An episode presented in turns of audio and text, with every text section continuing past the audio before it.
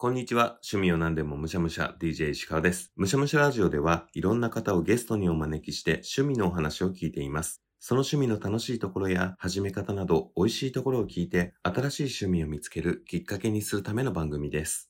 X をご覧の方はご存知かもしれませんが、今パリにいます。パリの2区にある、まあ、マレ地区にあるアパルトマンの7階のお部屋からパリの街を見下ろしながら話しています。ですが、今回は前回の続き、女子大生との恋バナです。ミレイさんはどんなデートが理想なのか、そしてどんな男性がタイプなのか、今回は食い込んでおります。男の趣味とも言いますしね。というわけで本日もいただきましょう。DJ 石川のむしゃむしゃラジオ。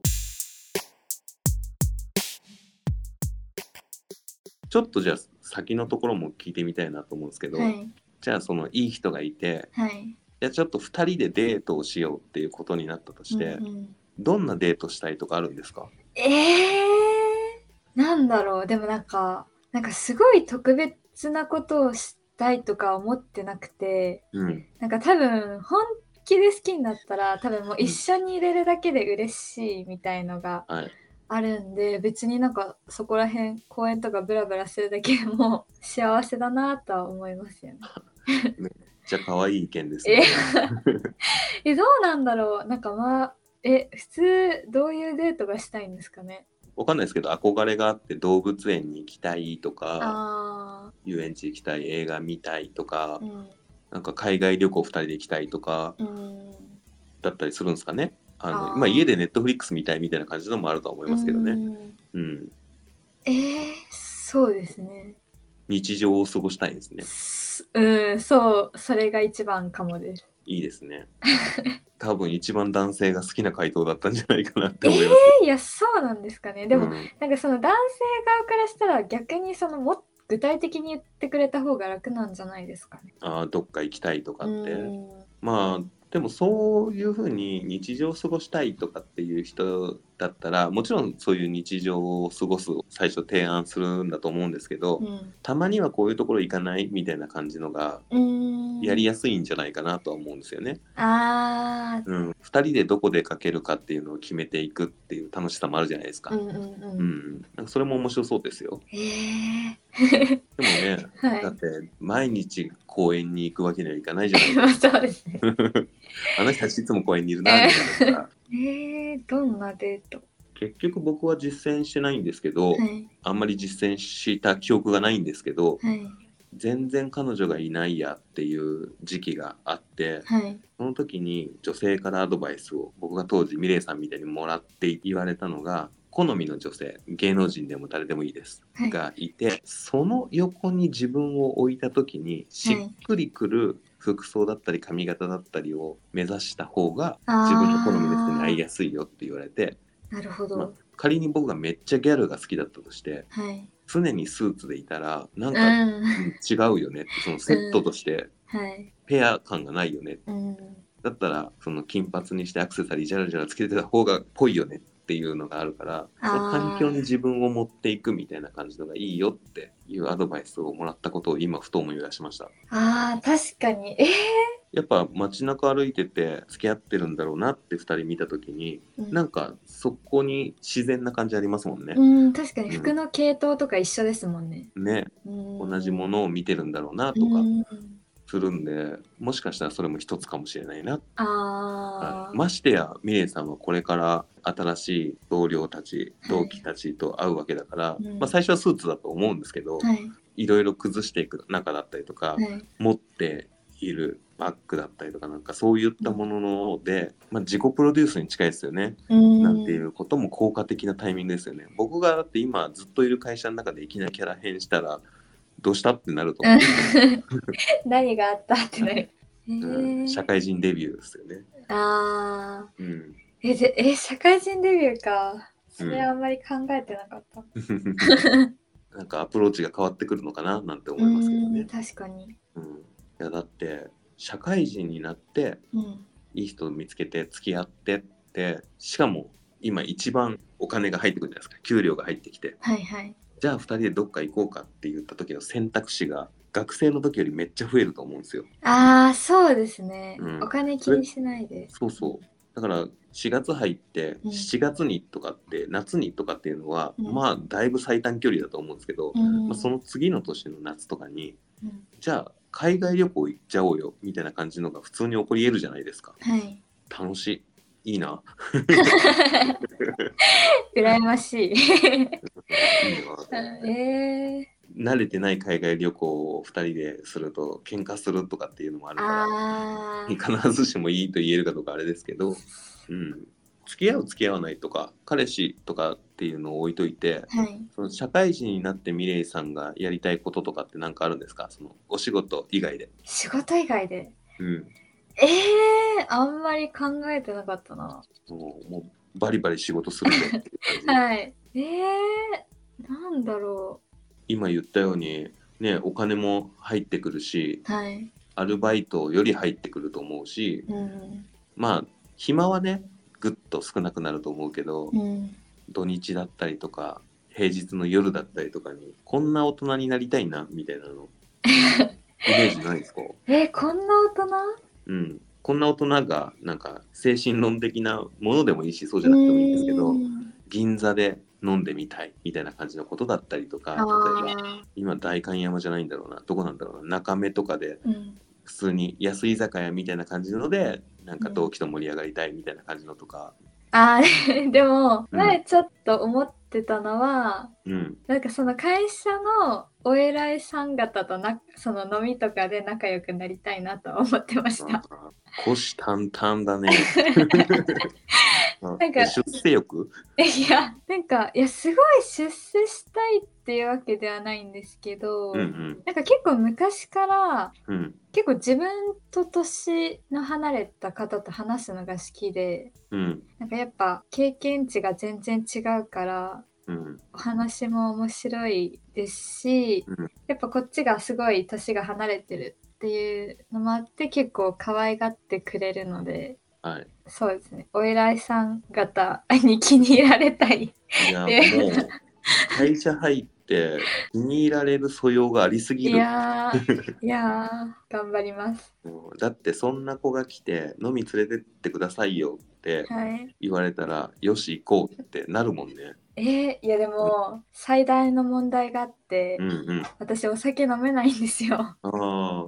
えでも はい普通に今僕がいる会社でもそうだけど、はい。新しい人入ってきて、うん。まあ割と飲みに行ったりとかする方だから、うん。飲めなくても全然えそういう場が嫌いじゃなかったらどうっていうふうに誘ったりとかして新しい人誘って、まあ、1ヶ月ぐらい経ったけどこの会社で飲んでみたい人とか話してみたい人とかいるって聞いて、うん。恋愛的な意味でじゃなくて、うん。なんかあの人あの付箋持ってるから同じ作品好きなんじゃないかなと思って話してみたかったんですとかなんか聞いたりとかするとえじゃあ誘ってみんなでご飯行こうよっていうような感じとか全然するから。えー、そうそれで趣味同じ人というかね見つけたりとかっていうのは割とうちの会社では起こってるよ。えー、でも石川さんみたいにそのアテンドが上手い人が 会社の中にいたらいいんですけどね。いやーそれぐらいのキャパだったらいるでしょう絶対。えー、えでもなんかやっぱ自分から言いに行くのもあれですもんねなんかさすがに。それが嫌な人はうん、いないと思う。えー、後輩から「え飲み行きましょうよ」とか「飲み連れてってくださいよ」って言われてうん、「ああめんどくせえな」ってこれは僕だからかな。ないなと思って、あのあそれが女性でも男性でもあのちょっとみんなで飲み行きましょうよとか来てくださいよとか言われて、嫌な気持ちは絶対しないんじゃないかな。その仕事が忙しくて行けないとか、うん。ちょっと家庭の都合で行けないはあるかもしれないけど、うん。なんだよ誘ってきやがって生意気だなは絶対ないし、うん。うん。だから、まあ、最初は多分同期とかで飲みに行ったりとかして、うん。チーム配属とかされてはい。歓迎会とかはもう普通にあると思うからそこまでは多分自然発生であると思うんで、うん。落ち着いてきたタイミングとかでお話聞いてみたいですみたいな感じのうん。子がことができる子は伸びるよね。え嬉しい以外ないもんな。あの基本的に年上の人はみんなー、うん、若い子に話したいから。本音が出ちゃった。こういうねノウハウがあるんだぞって言いたいからあーいやでもみんみんですもんね。こっち側としてもやっぱそのうんノウハウを知りたいですし。そうだよね、うんその若い子が聞きたいってなってる場合は正解なんだろうねああ、うん確かに。おじさんたちはインターネットの情報しか知りませんが、うん。若い人たちはおじさんの説教とか武勇伝とかわざわざ飲み会に行って聞きたくないっていう、そのツイッターのそういう記事とかばっかり見ているから、うんおじさん公文とかうん、そういうのを見ているから若者とコミュニケーションを自ら取るのが怖いっていう思いは多かれ少なかれ抱えてるはずなんですよ。ああ、これはパワハラセクハラみたいな感じのことをうん。常にちょっとドキドキしてるところがあるので 逆にうん、行きたいですって言ってもらえるのは嬉しいと思う。うんえー、全然私は行きたいですけど。そういう新人入ってきてほしいな。じゃあ行きますね、石川さんとか 今から。行きましょうよ。行こう行こうっつって何食べたいってなる絶対。えそういう人たちにも聞いてみたらー、うん。でそういう人たちはもう結婚してたりとかするじゃないですか。はいはいうんたまに地雷があるからそこは気をつけつつ どういうきっかけで大体の人が社会人になってから出会ってはい。結婚してっていうパターンだと思うんで、うん。その高校の頃の同級生からずっとみたいなパターンもあるけどはい。まあレアじゃないですか。うん、そうですね。だからそういう人たちに聞いてみてなるほどこの会社だとそのパターンがあるのかっていうのが分かったりとかね。う。ん、あとは先々ですけど、うん、自分の同期だったりとか先輩の結婚式に出た時に新郎側にいる友達とかととかっていうのはまあベタですけどうんあるあるですよね。ええそうあそれはあったよ。仲いい女友達はい。の結婚式の二次会の幹事を頼まれて、はい。で新郎側の幹事も同じ町に住んでて同じ駅の最寄り駅に同じところに住んでてその相手方は女性だったんですよ。はい。はい。新郎の仲いい人は女性で、うん新婦の仲いいのは僕だったんです。はい。で1回4人で飲みに行ってうん。「二次会の幹事よろしくね」って言われて、うん。2人で打ち合わせとかすることが何回かあったんですけど、はい。それは新郎新婦的にはくっつけてやろうみたいな感じのもあったみたいで、ええ そういうパターンとかもー。あるんじゃないですか。ええでもなんか周りがなんかめっちゃサポートしてくれますね。うん、こことえでも。そういうもんだと思いますよ。ええ僕も周りにミレイさんに良さそうな人がいればサポートをするんですけどはい。21歳ぐらいの周りが全くいないんで、ああ、残念。うんアテンドしてもらいたかった。めっちゃ年上でもいいんだったら紹介できるいや、ちょっとそれは。ねねまずはちょっと年の近い人たちとって思うでしょうって、うんそうでもなんか本当いろいろ楽しみが多いですねうーん、来年に向けて、卒業は全然問題なさそうなんですか？あ、そうですね。それは大丈夫です。ああえじゃあもう今結構自由な身？そうですね。インターン的なその OJT 的なのも4月まで始まらない、そうですね。ちゃん、そうですね。きっちり4月からなってえます。ー今ミレイさんって何してるんですか？え、でも卒論があるのあで、そうですね。じゃあ卒論の準備とそれを一生懸命やっているそうですね。まそれが終わるのはいつぐらいなんですか？わあ、でも冬ですね。うんうん1月とか。あそこまで行くんですね。今が一番遊びたい時、遊べる時ですね。そうですね。でもまあ友達とそそれなりにはうん遊んでますよ。卒業旅行行ったりとかするんですか？あー、え、どうなんだろう。でもなんか普通にご飯とかなる気がします。旅行。今もう卒業旅行っていうカルチャーないの？えーどうなんだろどっか行きたいとこあるんですか？まだ考えたことなかった。う。うんでもなんか海外はねいいよねってなって、うんまあ、行くとしたら近場？ああ海外に興味はないよねっていう意味のいいよねなんですね。いやなんかやっぱその海外は円安とかでお金がかかるから、はい。まあ、そこまでしてねえみたいなだったら近場で楽しくご飯した方がみたいな感じにはなってます。ああそういう感覚なんですね。確かに僕も全然学生時代の時に海外に興味なかったからう、ん、同じ感じだったろうなと思って、でも今はめちゃくちゃ海外に行きたいタイプなので、はいはい。うん、好きあらば行きたいと思ってるんですけど、うんそうそうですねそんな感じです。えー、面白いな。ためになりました？いやめちゃめちゃなりました。そのいやでもね好きなタイプがちょっと答えられなかったのがはいはい。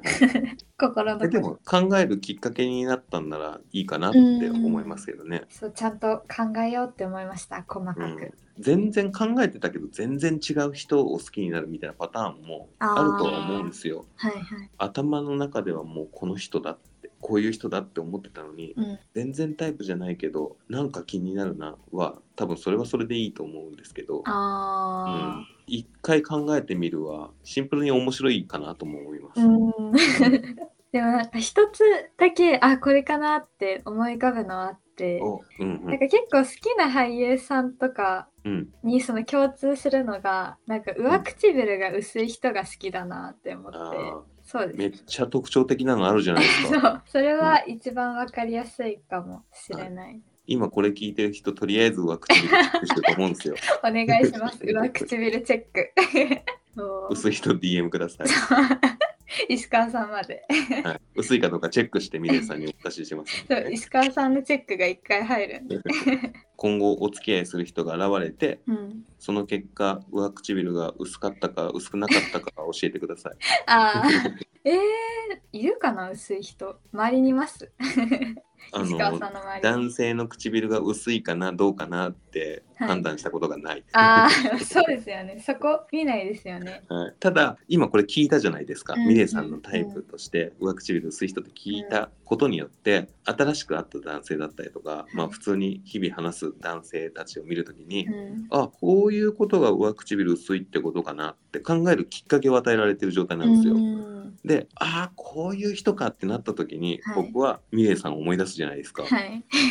ミレイさんいましたぜ。ああ薄唇いましたぜって言うじゃないですか。はいはい。うん、これですよ。紹介されやすくなるコツ。いや本当ですよね。しかも、今日これを聞いてくださった人自身がその、うん。その人自身が薄くなくてもその人の知り合いが薄い可能性もあるっていうそうそうそうそううん、今現時点ではこの人だってなってなくても、うん。ここからの生活でうん。上唇が薄い人っていうフィルターがかかった状態で人と話しちゃうからはい。これが誰かを紹介してもらえるコツなんじゃないかなと思ってます。だって僕の場合のその顔にほくろがある人もうん。ミレイさんだって友達と話しててよっぽど目立つのがあればまた話は別だけど、うん。仲いい友達にも「あれ？ほくろどっかあったっけ?」とかなるじゃないですか。うんでも聞いた後友達と会った時に「うんあるじゃん顔にほくろこれ紹介できるタイプの人だわ」っていうのになるからぜひそれを、はいはい、皆さん上唇の薄い男性募集しております。えー、本当に誰か いませんか？ミレイさんと公園でデートできますからね。いや嬉しくないかもそんなにいや嬉しいでしょいやーどうですかねう。何公園がいいですか？えー、何公園がいいんだろう？なんかおすすめの公園あります？都内ですか、はいまあベタなのは代々木公園ですよね。あーでも広いし。あと庭園とかでもいいです、ああ庭園ね。うん、け？新宿御苑とか新宿御苑とかね。そのあたりはい。すごい春に桜が綺麗な庭園がへえあ、あれだ。えっ、と、六義園。あーはいはいはい六義園いいですよね。いいですねうん。唇 薄い方だいぶ具体的になってきたんじゃないですか？そうですねねであと性格面で1個ぐらいはいはいえ。入れてみましょう。えー、えー、でもなんか大きいんですけどもうくくりが、うんうんやっぱ面白い人が好きかなって思ってて、はい。でなんか結構その芸人さんとかでもなんかボケの方に惹かれることが多いので、はい。そのぼ結構ボケてくれる人が好きかもしれないです。私突っ込むよってことですか？あまあそうですね。うん。まあ全然自分もボケますし。笑い飯スタイルで。あそうですね。どっちもいけるよってうんうんいう。それめっちゃ楽しいじゃないですか。それで2人でドライブしながらボケ合うみたいなのとか最高ですよね。そうですね。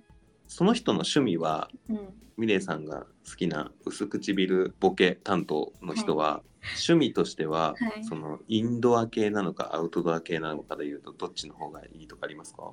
えー、どうなんだろう。でも自分が結構中間うん。なんで、うん。でもどっちかって言ったらインドアうんうん。かな。なので、野球観戦に行くよりはネットフリックス見てるあーかもしれないですね。でもなんかすっごいなんか私ゲームとかはできないんではい。ゲームとかちょっとなんかいろいろやろうって言われちゃうと、なんかあんまり楽しめあーませられないかなってはいはい。思います。じゃあスマブラやろうぜはちょっと違うなっていう感じ。ああなんかまずもうやり方から教えてってなっちゃいますね。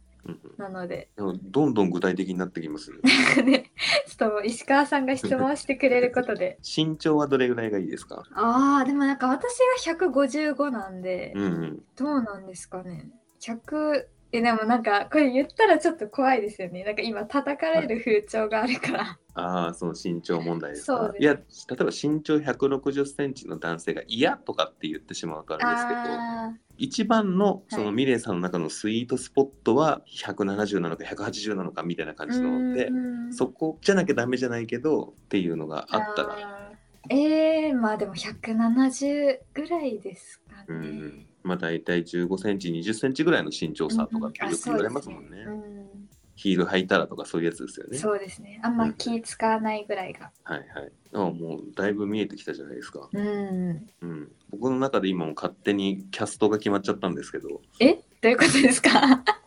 え？実写化した場合に、はい。ミレイさんを実写化した場合に、はい。もうこんだけ話してますけど僕ミレイさんのビジュアルも全く知らないし身長も初めて知ったじゃないですか。いや、でもちょっと石川さん、私は石川さんの顔、その、さらばさんの動画で見たことあるんですよ。うんうん。ちょっと不公平だなと思って、はいちょ。っと DM に送りますね。あありがとうございます。えー、どれがいいかな。はい。まだ見たことのないミレイさんの隣にいる人の薄唇の人のイメージは今僕の中で、はい薄いかどうかもわかんないんですけど坂口健太郎がいますね。あー、いや、イケメンすぎる。えー、でもなんかイケメンすぎるのはダメなんですか？いや、いいんですけど、なんだろう。いや、なんかちょっと不安になりますね。イケメンすぎると。なんか取られちゃうんじゃないかっていう。ああそういう嫉妬心みたいな独占欲みたいなのある方なんですか？えー、いや、どういや、そんなにないとは思うんですけど、うん。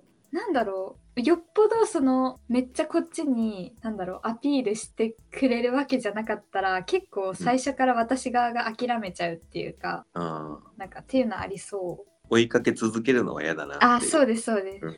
なんか先にその石川さんになんか私の想像のなんかビジュアルを言われそうだったん。でちょっとかけ離れたら嫌だなと思って、めっちゃ焦るはい。え見えます？送りました。あ、ありがとうございます。